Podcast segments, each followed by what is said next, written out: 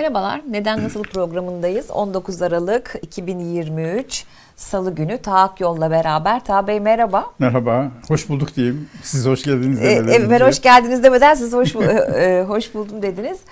E, nasılsınız? iyi misiniz? İyiyim, gayet iyiyim. Önce İzleyicilerimize bir, hoş geldiniz diyelim. E, evet, onlara hoş geldiniz dinleyecek diyelim. Dinleyecek olanlara. Dinleyecek olanlara, dinleyecek olanlar gündemle alakalı e, yorumlarınızı öğrenme şansına sahip olacak. Şimdi e, sizinle yukarıda konuştuk ya hiç gündem sıkıntısı e, çekmiyoruz. Aksine Maalesef. E, hangisi manşet hepsi manşet ama hiçbir manşet değilmiş gibi de geliyor. Böyle bir durum da var. E, ama sanıyorum e, son birkaç günde en çok konuşulan konu Merkez Bankası Başkanı Hafize Gaye Erkan'ın röportajıydı. Ahmet Hakan'ın e, Merkez ba- e, Bankası Başkanı ile yaptığı röportajdı. İşte o röportajda bir sürü şey konuşuldu ama geriye kalan e, ben kira e, İstanbul'da kiralar çok pahalı Manhattan'dan bile pahalı ama Manhattan daha pahalı bu arada onu da altını çizelim. E, evet. E, annemin evine taşındım dedi. E, işte ekonomiyle alakalı apartman görevlisi Sadık abiden e, yorumlarını alıyorum dedi. Şimdi şöyle bir şey var. Şimdi bize taksiye bindiğimizde ya da bir mühendisle, doktorla kimle konuşursak konuşalım. Ekonomiyle alakalı ya nasıl gidiyor sizin işler falan filan diye sorarız. Yani çok normal tabii, bir şey tabii, ama biz sıradan vatandaşız. Fakat şimdi Merkez Bankası Başkanı'nın e, bu cevabı vermesi çok üzerinde e, çok konuşuldu, tartışıldı. E, biraz da mizahı yapıldı açıkçası. Evet. E, biz de biraz bu mizah üzerinden hani Hafize Gaye Erkan iyi gidiyordu da şimdi böyle bir e, ne oldu mı diyelim ne dersiniz ne düşünüyorsunuz? Merkez Bankası ile ilgili sonra konuşacağız ama önce bu konudan başlayalım isterim. Şimdi Hafize Gaye e, Özkan e, Erkan'ın Erkan. e, daha önceki başkan e, Selefi olan e, kişiyle mukayese edildiğinde e, daha donanımlı olduğu, e, dünya ekonomisinin işleyişine daha vakıf olduğu e, dost doğru. Nitekim daha önceki açıklamalarında bayağı tutarlılık vardı. Halbuki Kavcıoğlu mesela Yeni Şafak gazetesi köşe yazarıyken Türkiye'de Merkez Bankası'nın bağımsızlığını isteyenler soruculardı, Sorosçulardır diye yazıları var e, faizin e, emirli indirilmesini savunan yazıları var. İndirilmemesi gerektiğini savunan yazıları var. Şimdi e, öyle bir e, performansla, e, öyle bir e, donanımla e, Erkan'ın e, performansının donanımını mukayese ettiğimizde Erkan'ın üstünlüğü apaçık ortada. Ee, son e, mülakatı e, kendisine eleştiriler çekti. Çünkü işi biraz magazinleştirdi. Halbuki e, Merkez Bankası başkanlarının biraz da Yargıtay başkanları gibi, Danıştay başkanları gibi, Anayasa Mahkemesi başkanları gibi daha vakur icraatlarıyla konuşan, icraatlarını açıklaması gerektiğinde de tıpkı bir karara e, gerekçe yazar gibi e, teknik dille konuşması gereken insanlardır. Bunu dünyadaki bütün Merkez Bankası başkanlarından görüyoruz. E, hemen hemen dünyada bütün politikacılar magazine konu olurlar. Eşleri, çocukları, kendileri. Yok bisiklete bindi, binmedi falan. Ama Merkez Baş e, Bankası başkanları hakkında bunu duymayız. Neden?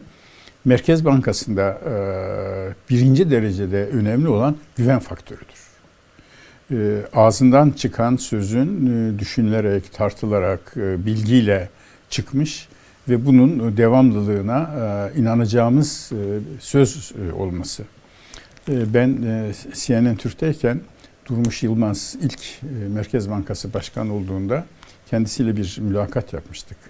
E, CNN Türk'ün e, ekonomi müdürü e, Emin Çapay'la birlikte Durmuş Yılmaz şunu söylemişti en önemli önceliğiniz nedir deyince güvenilir olmak demişti. Halbuki en önemli öncelik deyince Merkez Bankası'nın akla faiz gelir, döviz gelir değil mi? E, cari açık gelir, hayat pahalılığı gelir, e, ekonomik kalkınma, büyüme falan bunlar gelir. O dedi ki benim en büyük önceliğim güvenilir olmak dedi. Çünkü dedi Merkez Bankası'nın birinci işi piyasalara güven verebilmektir. Önümüzdeki üç ayda ekonominin nasıl gitmesi gideceği hakkında bir güven verdiğiniz zaman siz ona göre buzdolabı alacaksınız. Ben ona göre kira yapacağım. Ama bu yanlış çıkarsa bundan sonra Merkez Bankası Başkanı'nın söyleyeceklerine e, güvenimiz kalmaz. E, şu ana kadar Gaye Erkan'ın söylediklerine çok e, teknik bir eleştiri gelmedi. Fakat e, böyle işte e, saçımı topladım, at kuyruğu yaptım, piyasaya gittim e, gibi e, Manhattan'dan daha pahalı İstanbul'da kira bulamadım, annemlerin yanında e, kalıyorum e, gibi e, işi e, magazinleştiren e, tavırları e, biraz söylediğimiz bu ciddiyete magazin e, kattı. Magazin olarak algılandı. Orada teknik olarak e, yöneltilen haklı bir eleştiri var. O da Cumhurbaşkanlığı ile ilişkiler hakkında. İlk göreve başladığında bu faiz sebeptir sözü sorulduğunda bundan sonra benden hiçbir politik e, cevap alamayacaksınız. Politika hakkında hiçbir cevap alamayacaksınız diye çok doğru bir cevap e, vermişti. Ama şimdi Cumhurbaşkanlığı ile ilişkilerin ne kadar iyi olduğu, hatta Cumhurbaşkanı'na bir Merkez Bankası Başkanı diyor ki siz bize üç tane sektör söyleyin. Savunma sanayini e, nasıl uçuyorsa biz de o üç e, sektörü, öncelikli sektörü e, uçuralım. E, bunlar Merkez Bankası geleneği ve hakkında gelenekten gelmediği için söylenmiş olan sözler. Bu eleştirildi. Nitekim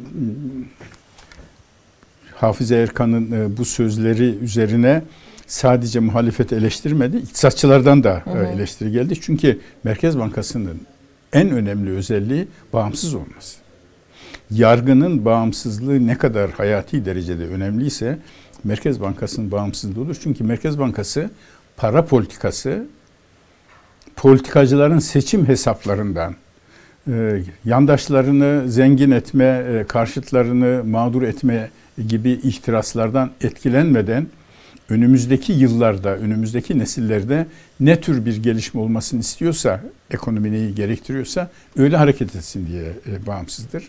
E, bu sözleri e, eleştirildi. Selva Demiralp. Bir bardak suyu devirmiş mi oldu Hafize Gaye Erkan? Bir bardak mı, bir fincan mı? Bir fincan mı? Fincan bardak olabilir. Çünkü yani ama şimdi şöyle bir şey de var. Şunu söyleyeyim. O vakit ben size sorayım bu bardak mı, fincan mı diye. Selva Demiralp Koç Üniversitesi'nde iktisat profesörü ama Fed'de Amerika'da çalışmış. Dolayısıyla merkez bankacılığı tecrübesine hem e, müktesebat olarak, teori olarak hem de uygulama olarak sahip birisi. Merkez Bankası'nın bağımsızlığı konusunda umutlandığımız, e, güven hissetmeye başladığımız bir sırada böyle bir açıklama bu güveni piyasaları kastediyor. Piyasaların bu güveni sarsar diye açıklama yaptı. E gerçekten öyle. E şimdi piyasadaki iş adamı düşünüyordur. Merkez Bankası 3 sektörü destekleyecekmiş. Hangi sektör? Öyle değil mi? Halbuki Merkez Bankası'na kanunla verilen görev e, belirli sektörleri desteklemek değil. Birinci görev fiyat istikrarı. İkinci görev de makro olarak fiyat istikrarı sınırlar içinde kalmak kayıt ve şartıyla e, büyüme. E, bunlar e, yol kazası diyelim. Yol kazası. Yani bir de yine bir de, yandan da biraz politize olduğunda yani şunu söyleyeyim yine de fazla yıpranmasını e, istemiyorum. E, çünkü e, yıpranırsa ondan sonra ne olur diye ciddi bir endişe var. Ee, e, tabii Çünkü Merkez şey Bankası'nın olur. nasıl yönetildiği hakkında çok kötü hafızamızda izler var. Ama sosyal medyada da şunlar dönüp duruyor işte hani Hafize Gaye Erkan zaten Amerika'dan geldi. Ee, burada da espri yapıyorlar da burada da kiralar pahalı zaten şurada 3-5 ay daha kalır. Ee, ondan sonra ha. yani şimdi bunlar tabii bir, sizin dediğinize tabii. geliyor yani bir önemli olan o 3-5 evet. ay daha kalır kanaat. ben e, bugünkü yazımda da bahsettim. E, Amerika'da Financial Times gazetesi e, Erdoğan'ın daha ne kadar sabredeceği bu heterodoks politikaları savunuyor ya e, nas var, e, faiz evet. sebeptir şimdi e, faiz sebeplerinin tam tersi bir politika izleniyor. Erdoğan'ın buna ne kadar sabredeceği konusunda piyasalarda tereddüt var diye bunu Financial Times e, yazdı. Türkiye'de saygın iktisatçılar bunu defalarca söylediler. Bugünkü açıklamasında Fitch'te Erdoğan'ın sabrı ne kadar devam edecek diye. E böyle olunca yatırımcı gelmiyor. Şimdi e, diyelim ki siz bir dolar milyarderisiniz. Elinizdeki dolarları e, para e, hareketleriyle değerlendirmek istiyorsunuz. E, bakıyorsunuz faiz nerede yüksek? İşte Türkiye'de yükseldi. Türkiye paraya getiriyorsunuz. e, tahvil alıyorsunuz. E, onun faizinden istifade edip geri gidebiliyorsunuz. Ama Türkiye'de kaldığı sıra Türkiye'nin cari açığı falan falan bakımdan e, pozitif bir şey. Ama yatırım yapacaksanız önümüzdeki 5 yılı 10 yılı görmeniz en azından şüpheye düşmemeniz lazım. Şimdi Merkez Bankası e, Başkanı hakkında o ülkenin vatandaşları 3 yıl 5 yıl şey 3 ay 5 ay e, diyorlarsa Erdoğan bunu sözlü olarak desteklemekle beraber kanuni bir düzenleme yapmıyorsa Merkez Bankası'nın bağımsızlığı konusunda kanuni bir düzenleme yapmıyorsa o parayı siz Türkiye'ye getirmezsiniz. Nereye götürürsünüz? Belki Bulgaristan'a, e, belki Yunanistan'a, belki Romanya'ya, belki Malezya'ya. Bunların hepsi Türkiye'nin gerisindeyken son 10 yılda Türkiye'nin önüne geçmiş ülkeler. Ve merkez bankaları bağımsız. Evet. En önemlisi o. Şimdi e, Merkez Bankası'nı konuşmaya biraz deva ede- devam edelim. Bu Ali ee, Babacan Ali Babacan'ın çok önemli e, bazı açıklama açıklamaları var aslında. Birazcık da şöyle e, to toparlarsak dört tavsiyede bulunmuş aslında. E, ama bazı cümleleri okumak istiyorum müsaade ederseniz. Sizin Buyurun. de üzerinde durduğunuz e, cümlelerde. E, bir saniye. Düşünün ki Merkez Bankası bazı konularda verileri hala saklıyor. 2002 ve 2015 yılları arasında Merkez Bankası'nın doğrudan satış yöntemiyle yaptığı piyasa müdahalesinin toplamı 8,5 milyar dolar. 2002 2015. 2002, 13 2015, yılda 13 Merkez yılda Bankası piyasaya 8,5 e, milyar dolar satmış. milyar dolar. Son 5 yıldır bu rakamlar açıklanmıyordu. Yeni ekonomi yönetimi geldi. Rakamlar hala açıklanmıyor. Eğer Türkiye'de serbest kur rejimi varsa Merkez Bankası'nın hangi gün ve ne kadar döviz sattığını ya da aldığını açıklaması lazım. Düşünün ki 13 yıl boyunca toplam rakam 8,5 milyar dolar fakat geçtiğimiz birkaç yıl için rakam 260 256 milyar dolara ulaşmış durumda. Ee, bunun içinde evet. 128 milyar dolar da var. Dolar da var. Ee, ciddi bir şekilde eleştiriyor Deva Partisi lideri Şimdi burada, Merkez Bankası'nı. E, Babacan eleştirdiği e, eleştirisini yaptığı nokta e, prensip ya da hareket noktası bankanın şeffaflığı. Diyor ki kendisi ekonomiden sorumlu bakanken, e, Mehmet Şimşek Maliye Bakanı iken, e, Sayın Erdoğan e, Başbakanken 13 yılda biz aman dolar artıyor biraz dolar satarak doları tutalım gibi düşüncelerle 13 yılda 8,5 milyar dolar sattık bankadan ve bu şeffaf olarak satıldı. Şimdi 5 yılda 256 milyar dolar satıldı ve şeffaf olmayarak. Sözün devamında diyor ki bunu diyor biz hesaplıyoruz. Açıklanmış rakam değil diyor. Evet bu bizim Çeşitli verilerden. Evet. E şimdi Merkez Bankası'nın yatırım gelmesi için sadece yöneticilerinin kaç yıl daha görevde kalabileceğinin kanunla belirlenmiş olması zorunlu ama yetmiyor. E bir de Merkez Bankası işlemlerinin hiçbir şüpheye yer vermeyecek şekilde e, şeffaf olması gerekiyor. Şimdi yine yatırımcıya gidelim. 1 milyar doları 3, 5, 10, 50, 100 neyse e, milyon doları, milyar dolar olan bir yatırımcı Türkiye'ye yatırım yapacak. Önce Merkez Bankası yöneticilerinin e, görev süresine bakar. Türkiye'de yok öyle bir görev süresi. Cumhurbaşkanı istediği an e, alabilir. E, nitekim 2020 yılının sonbaharında Türkiye'de e, Merkez Bankası Başkanı e, Murat Uysal görevden alındı. Naci Ağbal getirildi. Naci Ağbal çok dürüst, e, konusuna hakim, birinci sınıf iktisatçıdır. E, Ortodoks iktisatçıdır. Ama Naci Ağbal'ın e, Merkez Bankası Başkanlığı 6-7 ay sürdü. Hı hı. E, görevden alındı.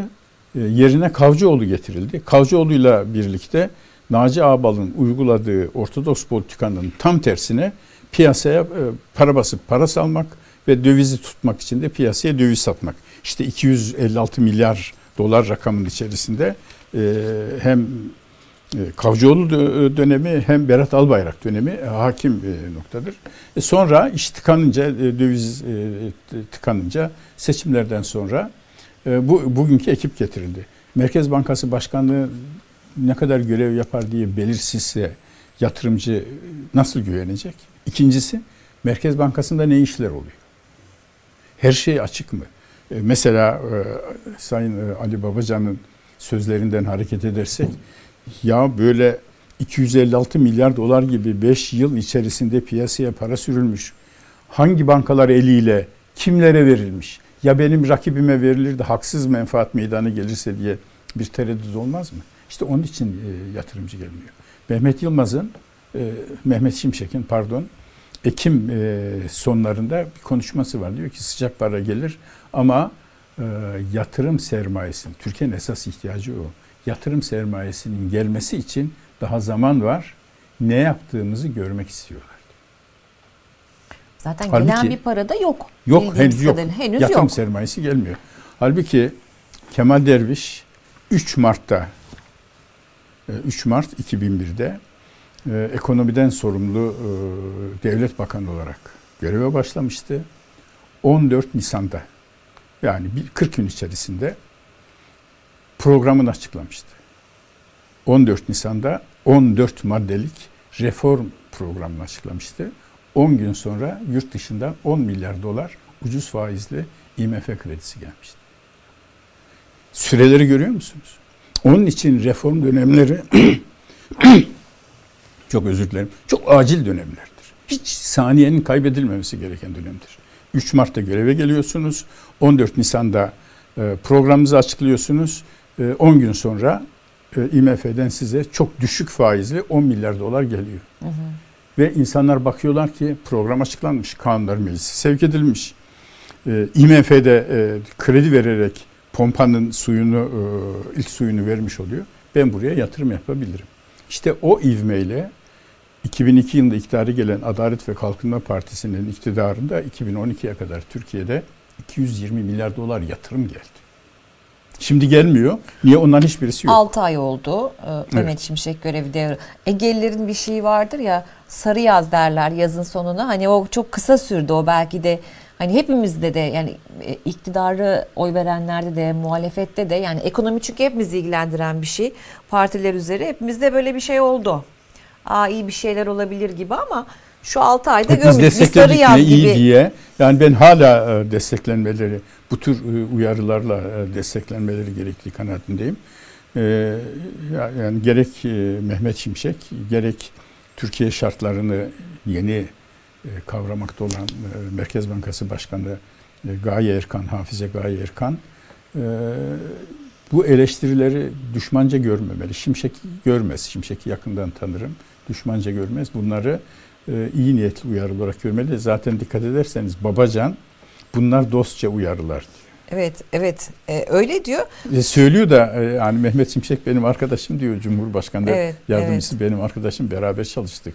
Ben bunları dostça uyarı olarak söylüyorum. Niyetinin de iyi olduğunu biliyoruz diyor. evet. Ee, belki yapabileceklerinin sınırı var ama niyetleri iyi. Bir yandan da şunu da söylüyor aslında e, Ponzi olaylarının sebebi biraz da helal para kazanmanın ha. zorlaştığı bir ülkede gayrimeşru yollarla para kazanma arayışı. Şimdi bu gerçekten var. Gerçekten var. Evet. Yani tam bir kısmı e, medyaya yansıdı artık hani e, Sağır Sultan duydu. E, bir kısmını belki bilmiyoruz ama böyle bir şey var. Çünkü e, gerçekten e, kolay şöyle bir şey işe giremiyor insanlar e, bir tanıdığınız olmadan işe girmek zor. Bunu artık hepimiz biliyoruz. E, bu tabii hiçbir şeyi e, haklı çıkarmaz ama ya gün be gün görüyoruz işte. Bir sürü hakikaten e, küçük dalavericiden tutun da artık büyük çok anlayamadığımız kara para aklama işleri de e, hakikaten çok fazla. Gülay Hanım Türkiye niye gri listeye niye alındı? Gri list, Türkiye'nin gri listeye alınmasını Süleyman Soylu bütün vatandaşlarımızın çok yakından bildiği o üstün dehasıyla e, Osman Kavala'yı serbest bırakmadık. Onlar da bizi kri listeye aldılar diye izah etti. Halbuki e, Ali Yerlikaya'nın, İçişleri Bakanı Yerlikaya'nın kendisinin ismini burada saygıyla ifade ediyorum. Yaptığı operasyonlar Türkiye'nin nasıl bir kara para yatağı, e, mafya e, caddesi haline geldiğini gösteriyor. Evet yani hemen hemen her gün bir şey Türkiye, duyuyoruz zaten. 2012 yılında Dünya e, Şeffaflık e, Örgütü'nün e, listesinde 52. sıradaydı yolsuzluk algısı bakımından. Bugün 112. sırada. İşte orada demin okuduğunuz yani helal kazanç yolunu tıkallı görüyorsan hele de sırtını bir yerlere dayayarak kolayca kazanma mümkünse o vakit her şeyi deneyen insanlar çıkar. E, bu mafya e, ilişkilerinin yargıya kadar nasıl uzandığını e, Anadolu Gördük. Başsavcısı, İstanbul'un Anadolu Bölgesi Başsavcısı HSK'ya yazdı suç duyurusu olarak. Böyle bir dönemde yaşıyoruz. Böyle bir dönemde yabancı sermaye gelmez. Çünkü yabancı sermaye geldiği yerde eşit rekabet olmasını ister. Birileri sırtını bir yere dayayarak bana haksız rekabet yapıp beni batıracaksa ben de paramı batırmak için getirmem der gelmiyor işte. Niye gelsin ki? Geçen hafta tabii e, bu Merkez Bankası hani işin magazin tarafı belki daha fazla konuşuldu ama yani hani e, satır aralarında da çok önemli şeyler vardı. E, bir de Milli Eğitim Bakanı Yusuf Tekin'in bazı cümleleri çok tartışıldı ve hala da tartışılmaya devam ediyor. Ne dedi bütçe görüşmeleri sırasında? Sizin tarikat cemaat dediğiniz bizim STK dediğimiz yapılarla toplasanız 10 tane protokolümüz vardır. Bu protokol protokollerle bize hizmet eden, bize destek olanlara da teşekkür ediyorum. Onlarla protokol yapmaya devam edeceğiz.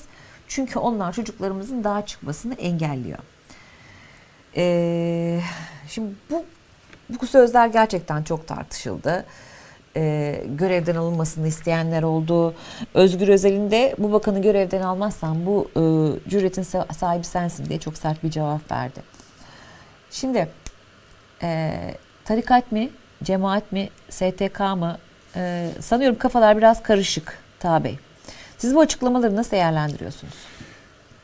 Bu konuda e, Milli Eğitim Bakanı'nın e, 10 tane dediği o kurumların e, adlarını ve yapılan protokolleri açıklaması lazım. Bir, iki, denetleniyor mu? Denetim raporlarının sonuçları nedir? Onu da açıklaması lazım. Biraz önce şeffaflık dedik değil mi? Sadece Merkez Bankası için değil. Devletin milli güvenlik kapsamına giren terörle mücadele gibi e, hassasiyeti olan konuların dışında her işleminin cam gibi şeffaf olması gerekir. Sayın Bakan açıklasın. E, bu 10 tane kurum hangisiymiş? Onlarla yapılan e, protokolde ne varmış? Ne varmış? Onlar ne yaparak milli eğitime katkıda bulunuyorlarmış? 2000 küsur protokolümüz var. Bunun ta- sadece 10 tanesi diyor. Yani bir tane 10 bile tane. olsa, Ha, bir tane ta- bile bir olsa tane. belki fark Ha. etmez ama yani hani 2000 iyi ya da küsur ne hakkında yani bir kısmı inşaat falan da olabilir. Yani maddi hizmetler de olabilir. Burada önemli olan çocuğa verilecek olan eğitim yoluyla verilecek olan e, zihniyet. E, o zihniyetin e, hür düşünce mi olacağı e, FETÖ hareketinde gördüğümüz gibi bağımlı, e, zihni kurgulanmış insanlar mı e, olacağı meselesi önemli. Ki Sayın Bakan, biz, e, Sayın Bakan madem sivil toplum kuruluşları diyor, açıklasın e, hangi kuruluşlar bunlar, ne yaparak o protokolü icra ediyorlar, yurt mu açıyorlar, ders mi veriyorlar, kendileri okul açıp kendilerinin talebelerini, buradaki kendi kavramından neyi kastettiğim belli, kapalı toplum e, yapısı, E, öyle bir şey mi? E, bunu açıklaması lazım. Evet, bir açıklama gelir mi? Nasıl bir açıklama gelir? Tabii e, ona bir şey diyemiyorum. Sizin önceki gün yazdığınız bir yazı vardı. Başlı traktör tartışması diye. Aslında şimdi tabii AK Partili vekiller ve AK Parti siyaset yapan bazı isimlerin hep şeyleri var ya. e, Sayın Cumhurbaşkanı da buna dahil. Bizden önce işte buzdolabı yoktu, şu yoktu, bu yoktu. Bir traktör tartışması olmuştu. Aslında çok kısaca bir dinleyelim isterseniz. Siz de e, yazınızda yazmıştınız.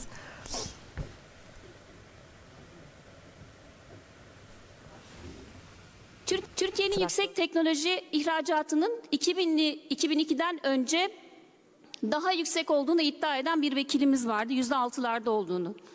Allah aşkına yüksek teknoloji dediğimiz şey bu ülkede ne zaman ve nasıl gelişti bunu hepimiz çok iyi biliyoruz ki milletvekillerimiz yaptıkları konuşmalarda tek tek ayrıntılı bunları anlattılar. Traktör yoktu bu ülkede. Traktör üretimi yoktu bu ülkede. Şimdi Yüksek teknoloji dediğimizde sadece İHA'ları, SİHA'ları kastetmiyorum. Bu ülke Aa, e, AK Partili. Leyla e, Şahin'in konuşmasıydı. E, aslında akabinde e, bütçe görüşmelerinde AK Parti Ağrı Milletvekili Ruken Kilerci'nin de hükümetler hükümetleri döneminde yapılan barajlar içinde Atatürk Barajı'nı da saydı. 1992'de yapılmıştı baraj. Şimdi Atatürk Barajı e, Süleyman Demirel'in Evet. rahmetli ve e, ondan daha çok da e, rahmetli e, Turgut Özal'ın e, eseridir. E, dünya konjonktürü uygunken bir an önce biz bunu bitirelim diye. Çünkü Atatürk Barajı'nı engellemek için Suriye, Hafız Esad e, PKK'yı desteklemeye başlamıştı. Özal'ın bütün kaynakları Atatürk Barajı'na aktarak e, bunu e, tamamlaması o sayedeydi. Şimdi bu arkadaşlar e, tarih bilmiyorlar. Bu sadece okuyup bilmemek meselesi değil. Okuduklarında da kabul etmiyorlar. bence 17 Aralık'taki yazınızı okuyup herhalde Türkiye'de Sağ olun. traktörün E, gelişimini gayet iyi öğrenebilirler aslında. Yani orada e, teşekkür ederim şunu e, yazmıştım. E, Maliye Vekili, İttihatçıların e, Maliye e, Bakanı e, Cavit Bey'in 2014 e, Nisan'ında mecliste yaptığı bütçe sunuşu var. Orada diyor ki 40 ton kibrit ithali için 200 bin lira ayırdık diye devam ediyor. Şeker ithali falan var. Bu kibrit, şeker, bez Cumhuriyet'in e, öncelikli e, fabrikalar kurduğu dönemdir. E, Türkiye'de traktör fabrikasını rahmetli Adnan Menderes e, kurdu. Ayrıca Menderes döneminde Türkiye'nin tarım üretimi yüzde yüze yakın miktarda artırıldı. Traktör girince ekilebilecek alanlar daha fazla genişledi. Türkiye'nin enerji altyapısını Süleyman Demirel kurdu. Türkiye ekonomisini ihracat ekonomisi haline getiren Turgut Özal. Bunların zamanında da elbette çok şey yapıldı. Ama bu muhafazakar arkadaşlar da böyle e, tarihi nasıl klasifiye ediyorlar? E, kendilerinden önce hiçbir şey yapılmadığını e, zannediyorlar. Halbuki yaptıkları her şeyin temelinde kendilerinden önce yapılmış olanlar var. Hatta e, Türkiye'yi e, 3000 dolardan 12.500 dolara çıkaran ilk 10 yıllık dönem e, rahmetli Ecevit zamanında 2001 yılında Kemal Derviş'in uyguladığı e, reformların tatbik edildiği dönemdir. E, işte o ideolojik bakış e, maalesef e, bu gerçekleri görmeyince böyle gülünç ifadeler ortaya çıkıyor. Traktör yoktu, traktör üretimi yoktu diye. baraj. E, baraj, e, Atatürk e, barajı. E, şunu e, söyleyeyim. Vietnam sonradan e, kalkınma hızına girmiş olan e, bir ülke. E, Vietnam'ın e, bilgi teknolojileri, teknolojileri ihracatı 134 milyar dolar. Bizimki 6 milyar dolar. Tüm yüksek teknoloji diyebileceğimiz ürünler. 134'e 6. Türkiye'yi bin yıllık mı dersiniz, yüz yıllık mı dersiniz, 20 yıllık mı sayarsınız, ne sayarsanız sayın e, sonuçlar ortada.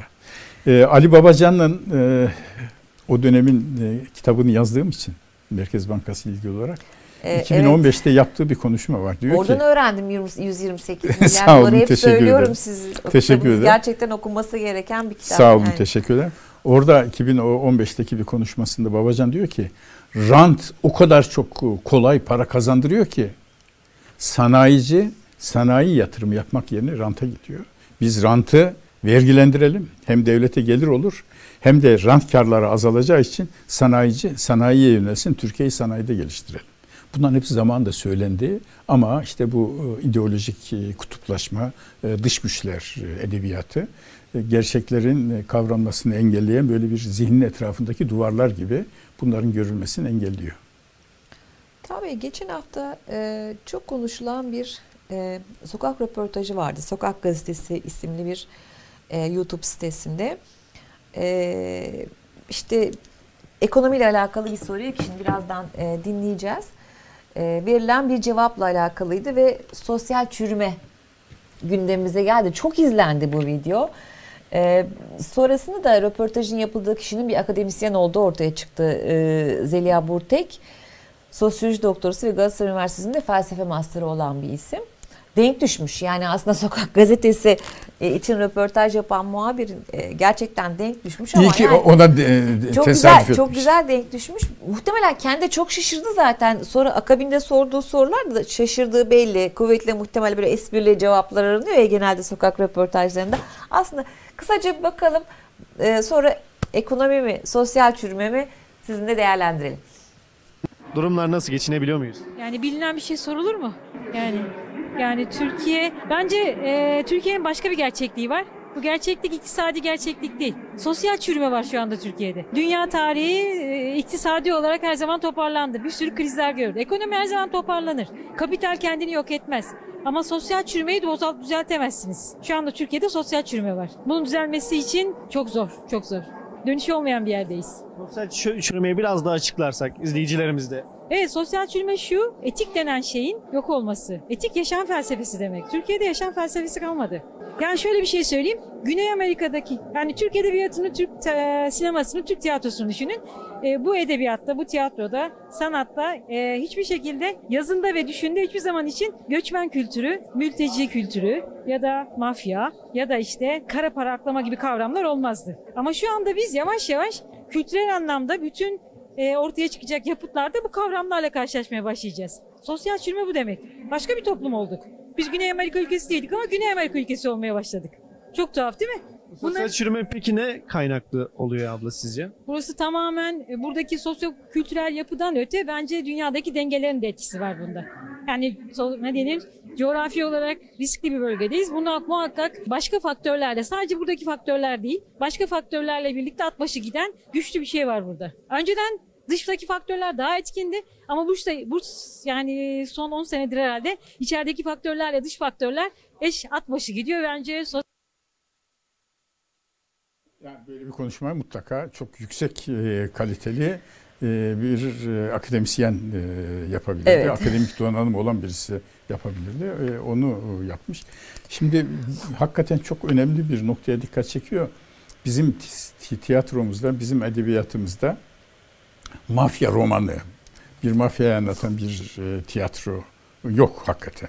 Ama Mario Puzo diye değil mi aynı şey? Aynı bir adam çıktı, bir adam çıktı.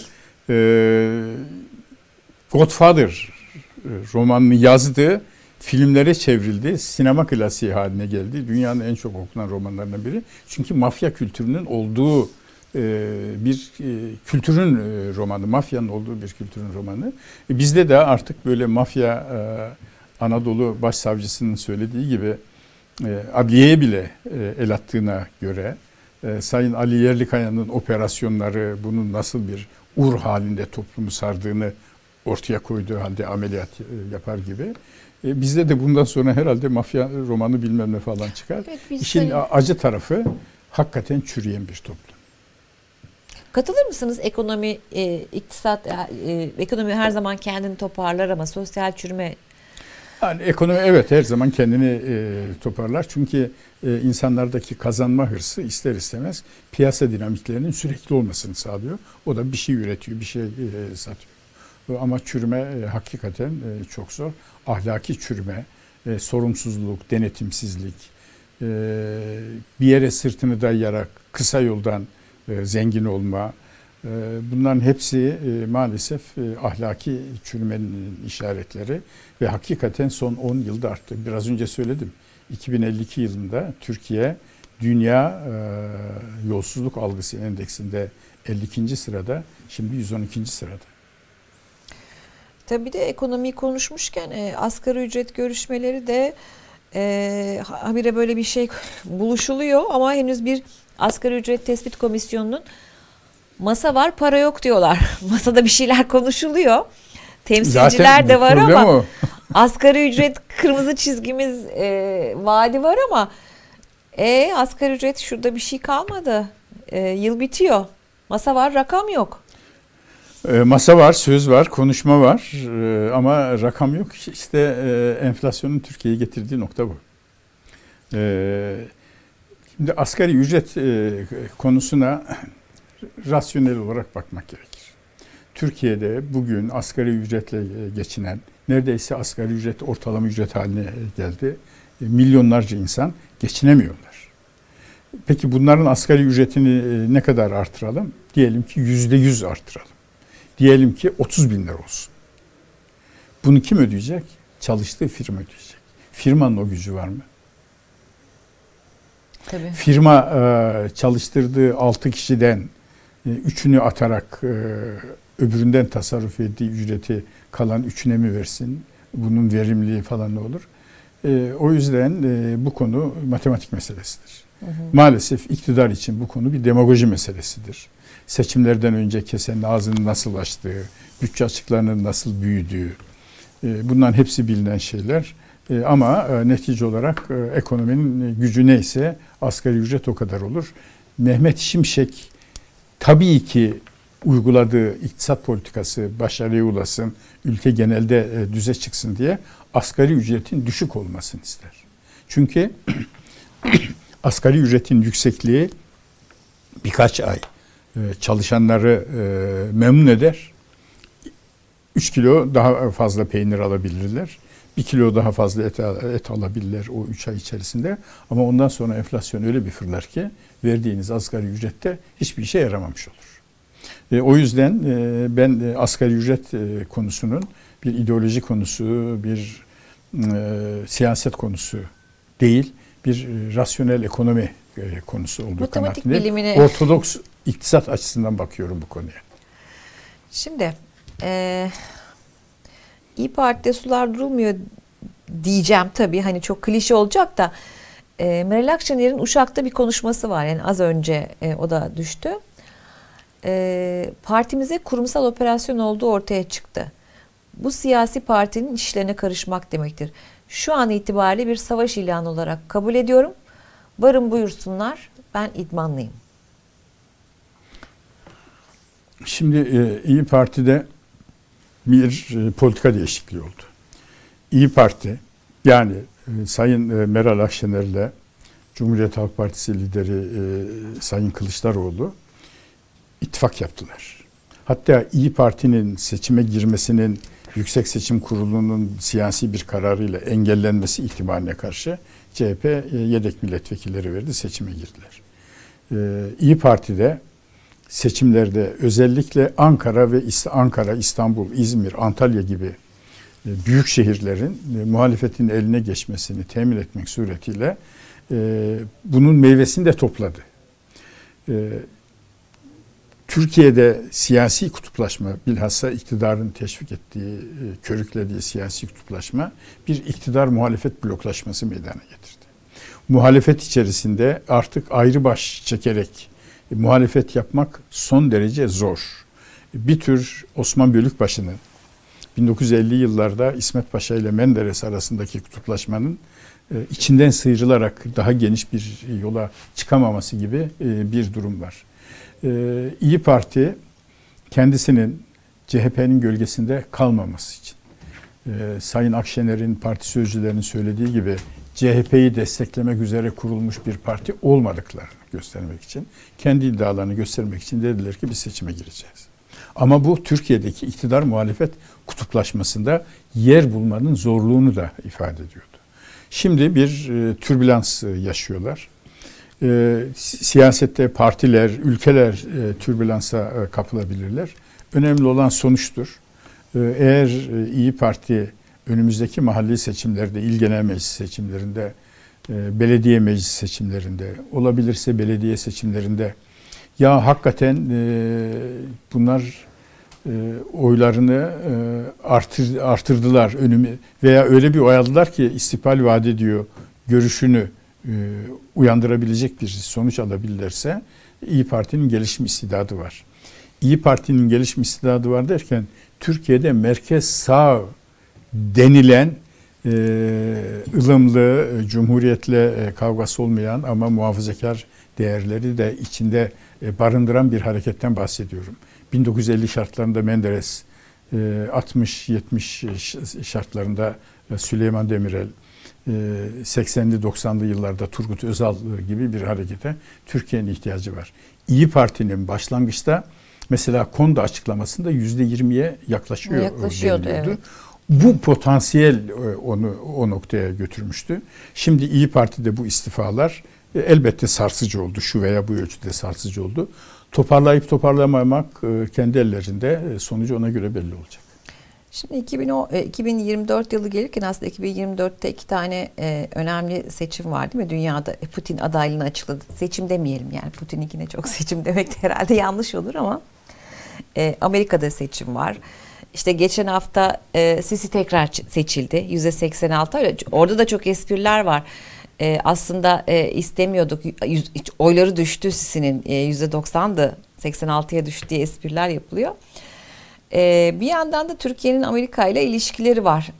İsveç'in NATO üyeliği konusunda e, işte Blinken'ın Hakan Fidan'ı aradığı ve hani e, cevap Yapın verdik- artık bu yapın işi. artık bu işi dedikleri e, Hakan Fidan'ın da Gazze konusunu gündeme getirdi.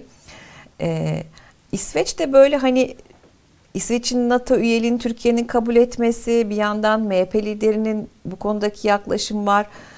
Orada nasıl bir siyaset yürütebilir Türkiye? MHP liderinin e, yani neredeyse NATO'dan e, çıkmayı e, ima eden e, konuşmaları var. Ama bu konuşmaları iktidar üzerinde etkili olmuyor. E, iktidar e, maalesef e, özellikle son 10 yılda Arap Baharı'nın uyandırdığı romantik ideolojik e, duyguların da e, etkisiyle e, Türkiye'nin e, eksenini kaydırdı. Şimdi eksen tutturma zorluğu çekiyor. E, Bir taraftan Batı'ya diyor ki bana güvenin ben NATO üyesiyim. Bir taraftan e, Batı'ya diyor ki ben e, de- demokratik değerlere sahibim. E, Ama öbür taraftan da Putin'in en yakın e, dostu biziz. E, Batı'nın e, topladığı Uluslararası Demokrasi Kongresi'ne Türkiye davet edilmiyor falan. Bu ekren e, e, eksen e, kayması içerisinde somut konuları tutturmak da zor oluyor. Yani bugün Türkiye eksen kayması halinde olmayan bir toplum olsaydı değil F-16, F-35'ler elimizde olacaktı. F-35'leri biz niye e, kaybettik? Rusya'dan hala ambalajını açmadığımız ya da açamadığımız S-400'leri aldığımız için. Eksen kaymasının sonucu bize, bu eksen kayması bize F-35'leri en ileri e, hava teknolojisi e, kaybettirdi. Biz ona oranın ortağıydık. Oradan kar edecektik. Oradan sadece F-35'leri almayacaktık. Teknoloji alacaktık biz. Bunların hepsini kaybettik. Şimdi F-16'ları almak için uğraşıyoruz. Eksen kayması problemi var. E, gönül temenni eder ki e, F-16 satışları Türkiye'yi kesinlesin. Türkiye'de e, İsveç'in e, üyeliğini, NATO üyeliğini onaylayarak e, bu kriz sona er- ersin. Ama şu anda e, ortada bir üzerinde yürünebilecek eksen maalesef kalmadığı için alver hesabına döndü. E, Siz bana e, F-16'lar verin, ben de İsveç'i e, onaylayayım. F-16 iki ülke arasında ticari bir ilişki. Öteki NATO üyeliğiyle ilgili bir olay. E, Hakan Fidan e, bunu ne ölçüde bu kaygan zeminde eksen olmadığı için bu kaygan zeminde götürebilir e, kestiremiyorum ama tabii başarılar diliyorum. Ee, son olarak da e, şunu sormak istiyorum. Bu Tuzla Piyade Okulu'ndaki e, yaşanan olayla ilgili Atatürk fotoğrafını yakasına takmayı reddeden e, bazı teğmenlerin işte e, bir takım Bir tane teğmen. bir tane teğmen Bir tane. bir tane teğmen. Ya bu aslında hala hani bu konuda bu kadar e, ya ben bilemiyorum. Bana biraz tuhaf geldi açıkçası. Ya bu üzerinde bu kadar istenmesi mi, takılmaması mı tuhaf? yani şöyle bu birilerinin görevden alınacağı, birilerinin işte e, cemaatçilikle suçlayacağı bir mesele bu kadar e, kırmızı çizgi midir bizim için hala? E, Kutuplaşma dönemlerinde böyledir. Kutuplaşma dönemlerinde e, bir kısım e, kendisinin e, ideolojik üstünlüğünü ifade eden sembollerde ısrar ederler. Öteki dönemde buna e, itiraz eder ve kavga çıkar. E, yaşanan Belki olay budur. kutuplaşma olmasaydı ya işte tak ya tak ya takamadım Kutuplaşma olmasaydı, olmasaydı bu kutuplaşma mesele olma- bile olmazdı bir defa yani. ben şunu bilmiyorum. Yani teğmenlerin Atatürk rozeti takması diye bir gelenek var mı bilmiyorum. Türk Silahlı Kuvvetleri'nin e, Atatürkçüdür. E, Atatürk'ün e, sembolizminde silah arkadaşlarını bulmuşlardır. Hepsi kendisini Harbiye'de Atatürk'ün numarası okuduğu zaman burada diye ayağa kalkarak e, ifade Evet. ederler. E, milli mücadele kahramanı olarak e, Atatürk'le kendilerinin silah arkadaşı olduğunu düşünürler. Orduların bu tür e, milli e, simgelere ihtiyacı vardır. Ama te, e, subayların Atatürk rozeti, teğmenlerin Atatürk rozeti takması diye bir gelenek var mı bilmiyorum. Eğer öyle bir gelenek varsa, demin dediği gelenek varsa buna herkes uymalıdır. Eğer öyle bir gelenek yok da bu defa yapılıyorsa şimdi bunun bir e, ideolojik karşı koyma e, olduğu besbelli. İdeolojik gösteri olduğu besbelli. Ötekinin de e, Atatürk gibi e, ordu için, e, Türkiye için önemli bir simgeyi takmayı reddetmek yerine e, takıp e, süreci de, devam ettirmesi gerekirken karşı koyması az önce söylediğim e, kutuplaşmayı e, yansıtıyor. Bunlar ordular için çok tehlikelidir. E, Sayın Milli Savunma Bakanı, Sayın Genelkurmay Başkanı Balkan Harbi'ni okumuşlardır. E, Harbiye'de okumuşlardır, e, Harp Akademisi'nde okumuşlardır. Balkan Harbi'ni kaybetmemizin birçok sebebi var ama sebeplerinden birisi halaskar zabitanla iddiaçı subaylar arasındaki iletişimsizlikti, zıtlaşmaydı. Bu çok tehlikelidir. Siyasetin, ideolojinin e, hiç girmemesi gereken birinci yer ordu, ikinci yer cami, üçüncü yer mekteptir. Ama maalesef E bizde hepsinde şu hepsini anda soktuk. var. Hepsini soktuk maalesef onu diyorum. Ya 2023 derken 2024'te bize çok güzel bir tablo Gözükmüyor. e, vermiyor şu anda. Tabii çok teşekkür ediyorum. Ben teşekkür ediyorum. E, bu haftalık bu kadar diyelim. Neden nasıldan. Tekrar görüşmek üzere Bakalım diyelim. gelecek hafta ne konuşacağız? Bilmiyorum. e, gündemden sıkıntı yaşamıyoruz. Yaşamıyoruz, Ama, evet. ma- manşet yarışması yaşıyoruz biz tabi. Hangisi bizim programımızda manşete çıksın? Hangisi daha e, önemli? Hangisi daha çok konuşuluyor? Evet teşekkür ediyoruz izle- izlediğiniz için. Tekrar görüşmek üzere. Hoşçakalın. ben de teşekkür ediyorum. Haftaya görüşmek üzere. Hoşçakalın.